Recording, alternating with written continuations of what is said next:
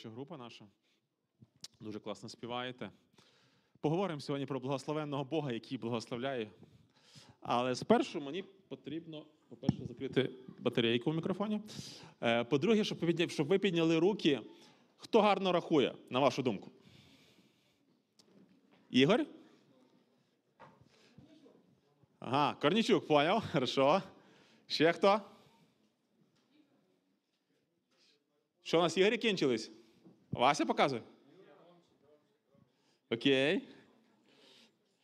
Е, в нас не будуть якісь типу свадібні конкурси, все нормально. Але я хотів би, щоб ми е, трошки з вами зараз порахували разом. Хто був на першому зібранні, е, буде добре, якщо не, не, не, будете підказувати і не скажете конкретну цифру, яка в, в, в кінці вийде, але е, ті, хто не був, то давайте будемо разом рахувати. Отже, е, виїхав автобус, і на першій зупинці він, в нього зайшло 10 людей. На наступній зупинці двоє людей вийшло, але зайшло ще 8. Порахували. На наступній зупинці троє людей вийшло, зайшло ще четверо. Порахували. Тут вони під'їжджають до наступної зупинки. Шість людей вийшло, троє зайшло. І їдуть вони, їдуть, під'їжджають до ще однієї зупинки. П'ять людей зайшло. І четверо вийшло. Рахуємо. Окей. Е, Питання в наступному: скільки було зупинок?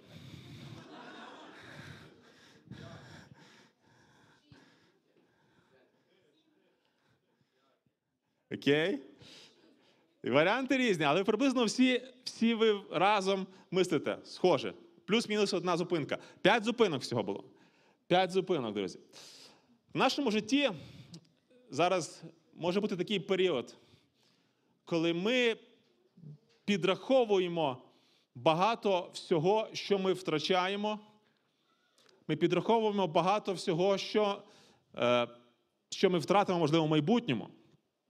Ми підраховуємо людські жертви, на жаль. Ми підраховуємо кошти, які ми втратили. Ми підраховуємо сіль, щоб нам хватило на закрутки. Ми підраховуємо е, бензин, щоб нам вистачило доїхати додому.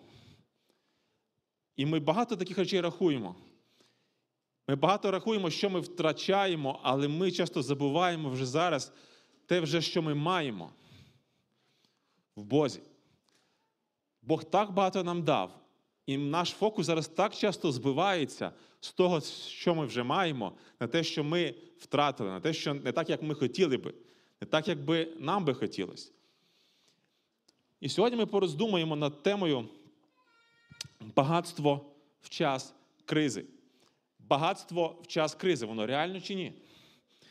І що це за багатство? Ми зачитаємо один уривочок. Послання апостола Павла до Ефесян. Перший розділ з 3 по 14 вірші. Послання апостола Павла до Ефесян. Перший розділ з 3 по 14 вірші. Благословенний Бог і Отець Господа нашого Ісуса Христа, який поблагословив нас усяким духовним благословенням на небесах у Христі, оскільки Він вибрав нас у ньому раніше від створення світу, щоб ми були святі і непорочні перед Ним у любові, наперед призначивши нас для того, щоб усиновити собі через Ісуса Христа згідно з уподобанням своєї волі, для прославлення величі своєї благодаті, якою Він обдарував нас в улюбленім сині.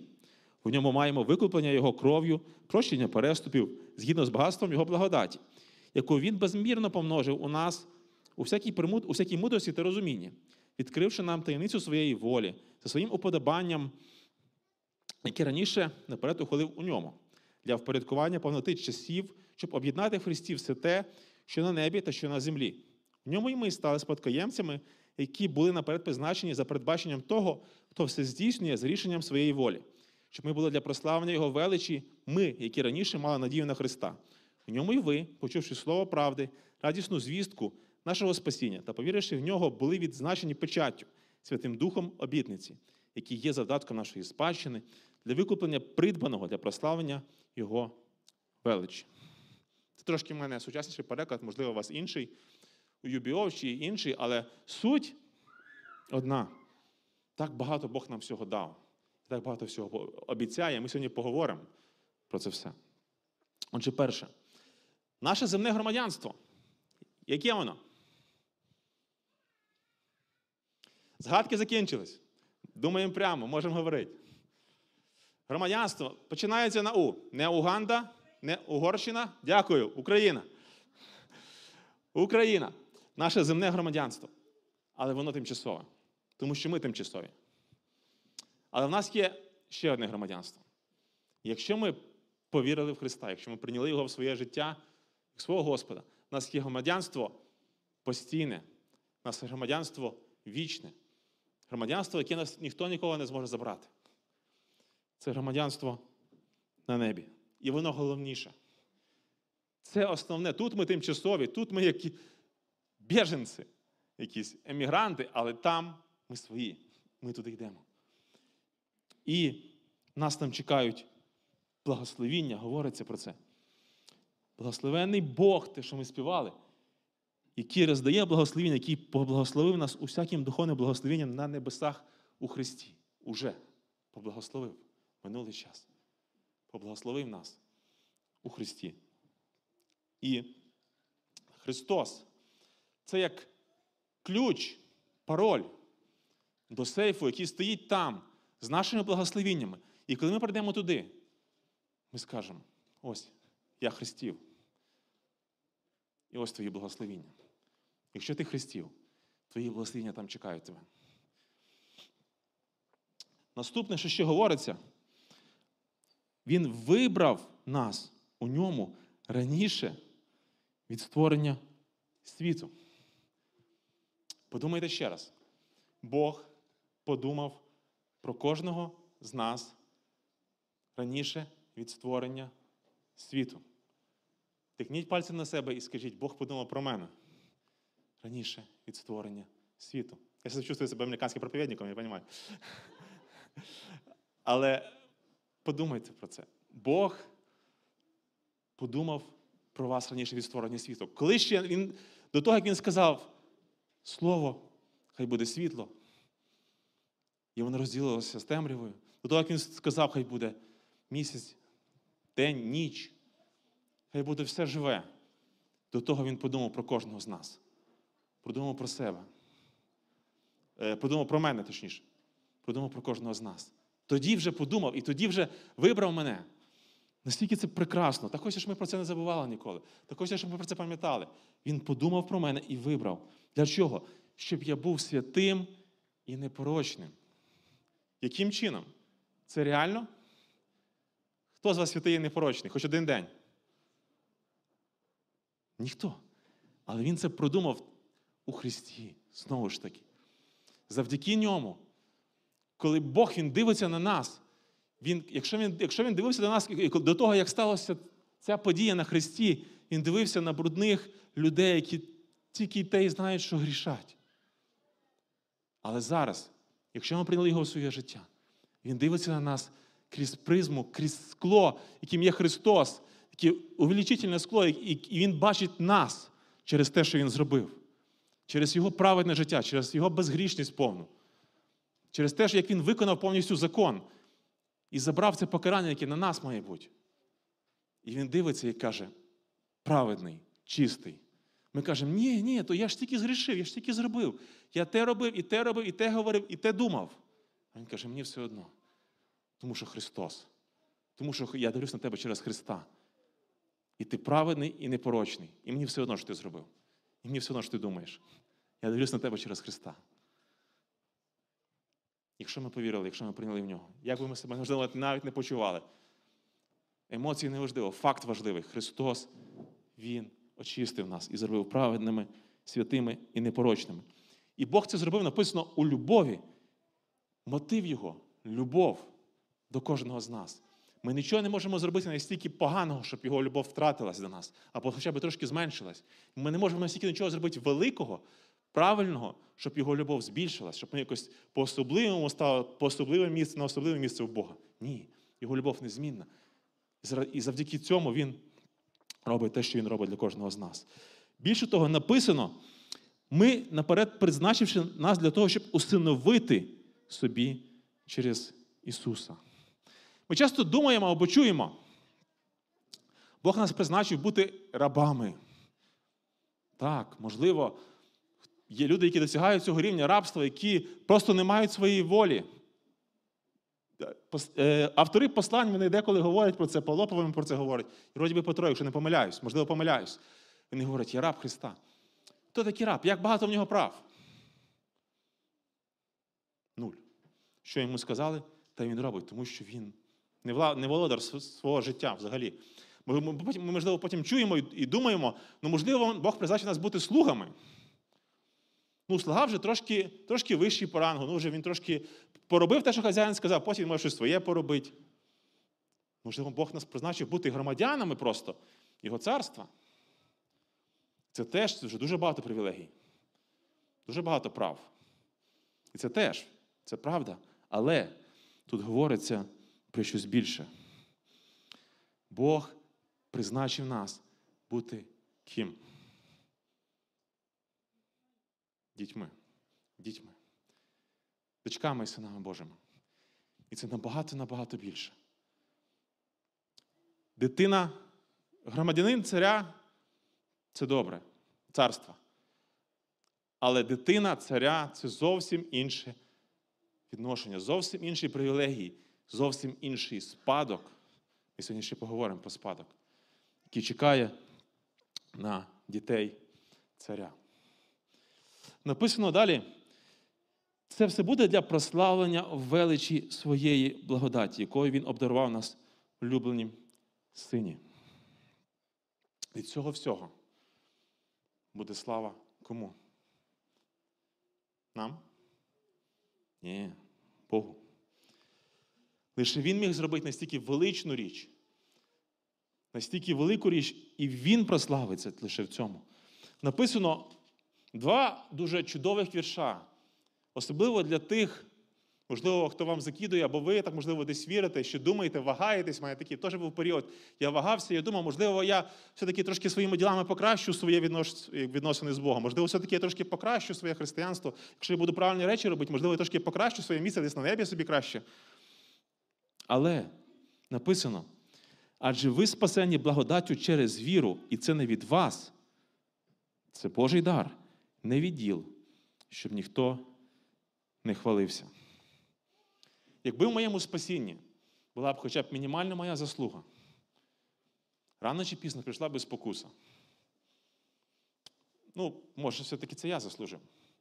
Як часто у нас буває, ми молимось про щось, дуже сильно молимось, дуже багато молимось, а потім відповідь прийшла на молитву. І ми, і ми згадуємо, ну, в принципі, я там одну річ трошки зробив, ну, відсотків 5, в принципі, я приклав зусиль. Може, то, в принципі, так і случайно сталося, може, то я так сам постарався, може, то так склались обставини, може, то так люди помогли. І ти забуваєш, що ти стільки часу молився за це. І ти забуваєш віддати славу Богу. Ну, це хіба не про нас? Про мене 100%. Я думаю, надію, що ви святіші за мене. Ну, в мене таке буває. Я молюсь, молюсь, потім щось трошки роблю, і потім приписую собі, тому що я думаю, що це я зробив. Але Бог. Але Бог. Я розказую історію на першому зібранні, коли я відчував, ну, е, перед самим зібранням сижу і так, так класно себе почуваю, так настроєний на проповідь. І перед самою проповіддю мені починає просто вертольоти. Просто кружиться голова, і такі якісь состояння. І, і просто думка приходить. Ти класно, що ти понадіявся на себе, але все залежить від Бога. Навіть твоє самопочуття може в останній момент може помінятися, ти не знаєш. Все залежить повністю від нього. Повністю все залежить від нього. І це класне нагадування. Він керує всім, він головний. Далі. Те, що, це те, що Бог зробив уже для кожного з нас, ще до створення світу, ще в минулому для нас. Він це зробив. Але зараз ми маємо ще щось, ще певну річ, ще якийсь додаток від Бога. Що написано в сьомому віршику? В ньому маємо викуплення Його кров'ю і прощення переступів. викуплення. В нас були певні переступи, у нас були певні гріхи, але прийшло викуплення, і за нас і за них забули. І те, що ми говорили, Бог дивиться і каже, прощено, нема, нема переступів, знищено. Написано в іншому місці, знищено рукописи, які, нас які не нас писались, все одно. Немає їх. Диявол нам часто нагадує нам гріхи, якісь ті, ті, ті. Але ми можемо показувати знищено, викуплено. Неважливо. Також ще одне із значення, відтінка цього значення викуплення це звільнення від, від рабства через викуп. Христос був викупом за нас для того, щоб ми звільнилися від рабства гріха. І це прекрасно. Це прекрасна жертва Бога, прекрасний крок Бога заради кожного з нас. Яка ціна? Яка ціна викуплення? Кров Христа. Дуже печальне християнство наше, якщо ми згадуємо про кров Христа лише раз в місяць. Це, Це дуже печально. Це дуже неправильно. Це означає, що ми звикли до того, що зробив Христос. Ми звикли до до тої крові. Ми звикли до Христа. У мене дуже часто буває, коли приходиш на причастя, о, точно, сьогодні ж причастя.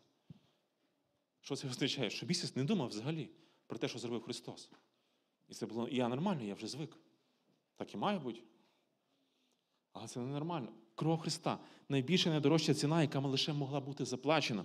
Написано послання апостола Петра, перший розділ з 18, 19 вірш. Він пише, знаючи, що ви були викуплені від марного вашого життя, переданого батьками, не тлінним сріблом або золотом, але а дорогоцінною кров'ю Христа, як непорочного, чистого агнця. Всі скарби світу, все золото, всі гроші, всі долари, всі євро все, не знаю, що там ще. Типу, всі всі метали дорогоцінні, всі різні речі. Саме найбільші цінності вони не зрівняються, і Петро про це наголошує, не зрівняються з цією ціною, яку заплатив Христос. І це важливо розуміти. Це важливо собі нагадувати, тому що в цьому суть нашого християнства. Якщо ви бачили фільм Страсті Христові, я думаю, один із просто всі абсолютно говорять про цей момент. Фільм просто наповнений кров'ю. Просто оці, особливо ці моменти страждання Христа, вони просто наповнені кров'ю. А як часто ми думаємо, що ця кров напливалася за мене особисто? Всі ті куски м'яса, які ми бачимо в фільмі, не знаю, чи так було насправді. А можливо, гірше було. Це все за мене особисто. Хтось сказав, що Христ... якби навіть одна людина йшла в пекло, Христос би за неї так само пішов на хрест. Навіть би, якби я особисто йшов в пекло, Христос би за мене пішов на хрест. Йому було б мене одного достатньо, щоб Він це зробив. Настільки Він любить кожного з нас. Далі. Бог робить ці всі речі згідно з багатством Його благодаті. Одна пара якось Е, вирішила на своє весілля, і, до речі, ідея хороша, Сашка, вирішила на своє весілля запросити мінімум людей, але максимум бізнесменів. Мінімум простих людей, а максимум бізнесменів. Ідею розумієте. Бізнесмени дарять товсті конверти. Ну, в ідеалі, так так по плану мало бути. Або тонкі конверти, але з зеленими купюрами. Тобто, І в цьому була в цьому була задумка. І ми розуміємо, що по подарунках, які дарять люди, ми можемо судити про їхнє багатство. Не завжди, але в більшості. По подарунках, які можуть собі дозволити дарити люди, дарувати люди, ми можемо судити про їхнє багатство. І якщо наш Бог, Він може дозволяти собі дарувати нам такі подарунки, наскільки багатий він є наскільки багатий наш Бог, якщо Він може дозволити робити собі такі речі, якщо його благодать настільки всеосяжна, що Він може просто міняти повністю закони Всесвіту. що Він може повністю міняти все, так як йому завгодно. І дарувати нам настільки великі подарунки повністю без нашої заслуги. Настільки великий і багатий наш Бог. Більше того, коли Бог прощає нам наші гріхи, Він не залишає нас у вакуумі, а написано, дає нам мудрість і розуміння. Помножив нас у всякій, змірно помножив нас у всякій мудрості і розумінні. Він дає розуміння і мудрість для того, щоб ми розуміли Його волю. Написано в римлянах: перемініться відновою вашого розуму. Хай ваш розум він оновлюється. Він був, він, він мав якийсь, має мати якийсь стан, але зараз він втратив цей стан. І хай він відновлюється до того стану. Як мати цю, як цю мудрість здобувати? Як здобувати це розуміння? Як оновлювати цей розум? Слово Боже. Слово Боже. Найкращий інструмент. Вся воля Божа відкрита. Коли ми читаємо, ми будемо мати цю мудрість. Я так, так люблю ці вислів, я його часто повторюю. Коли мудрість це дивитися на світ очима Бога. Якщо ми дивимося світ очима Бога, наскільки все по-іншому буде мінятися? Наскільки будуть мінятися цінності, наскільки будуть, будуть мінятися молитви, наскільки будуть мінятися відносини з людьми, наскільки буде моє я принижуватися, наскільки буду більше служити іншим, наскільки буду більше часу проводити з Богом. І далі написано, яка ціль цього всього? Ціль цього всього для впорядкування дня в часів, щоб об'єднати в Христі все те, що на небі та що на землі. Ціль і кінцева точка всієї історії це Христос. Ціль і кінцева точка всієї історії це Христос. Дуже сильно написано в посланні Филип'ян в другому розділі. 10-11 вірші, навіть з 9 зачитаю. Тому Бог надзвичайно звеличив Його, тобто Христа, та дав йому ім'я, яке вище всякого іншого імені, аби перед ім'ям Ісуса поклонилося кожне коліно і піднебесних, і земних, і підземних, і щоб кожною мовою для слави Бога Отця було визнано, що Ісус Христос то Господь. Абсолютно кожен вклониться перед Ним. Він апогей всієї історії.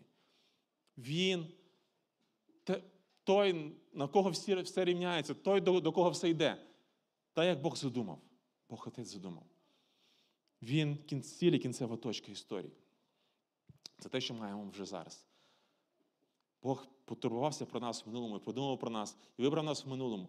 Бог дав викуплення нам зараз і в майбутньому. Він для нас щось має. Що він має для нас? Написано у ньому 11 вірш. У ньому ми стали спадкоємцями, які були наперед призначені за передбаченням того, хто все здійснює і так далі.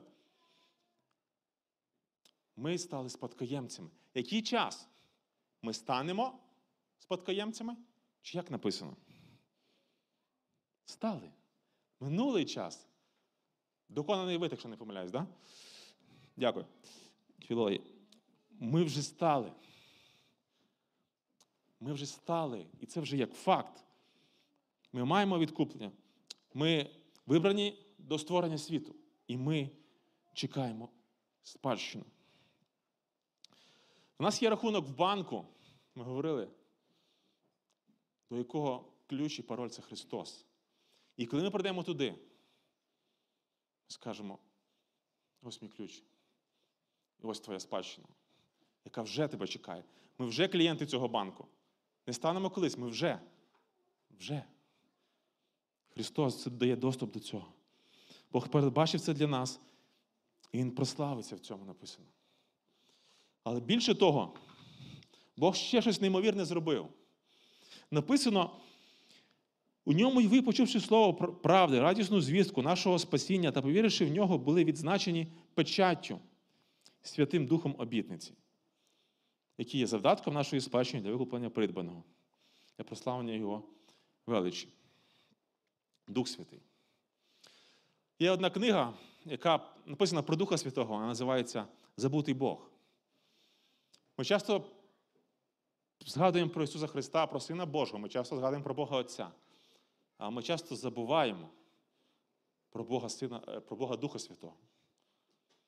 Забуваємо, що це Бог. Ми відносимося часто до нього як просто якась допоміжна сила, як просто асистент, який встроєний на нас, типа Сірі. Дух Святий, поможи мені Біблію, не розумію щось. Дух Святий, поможи мені підготовитися.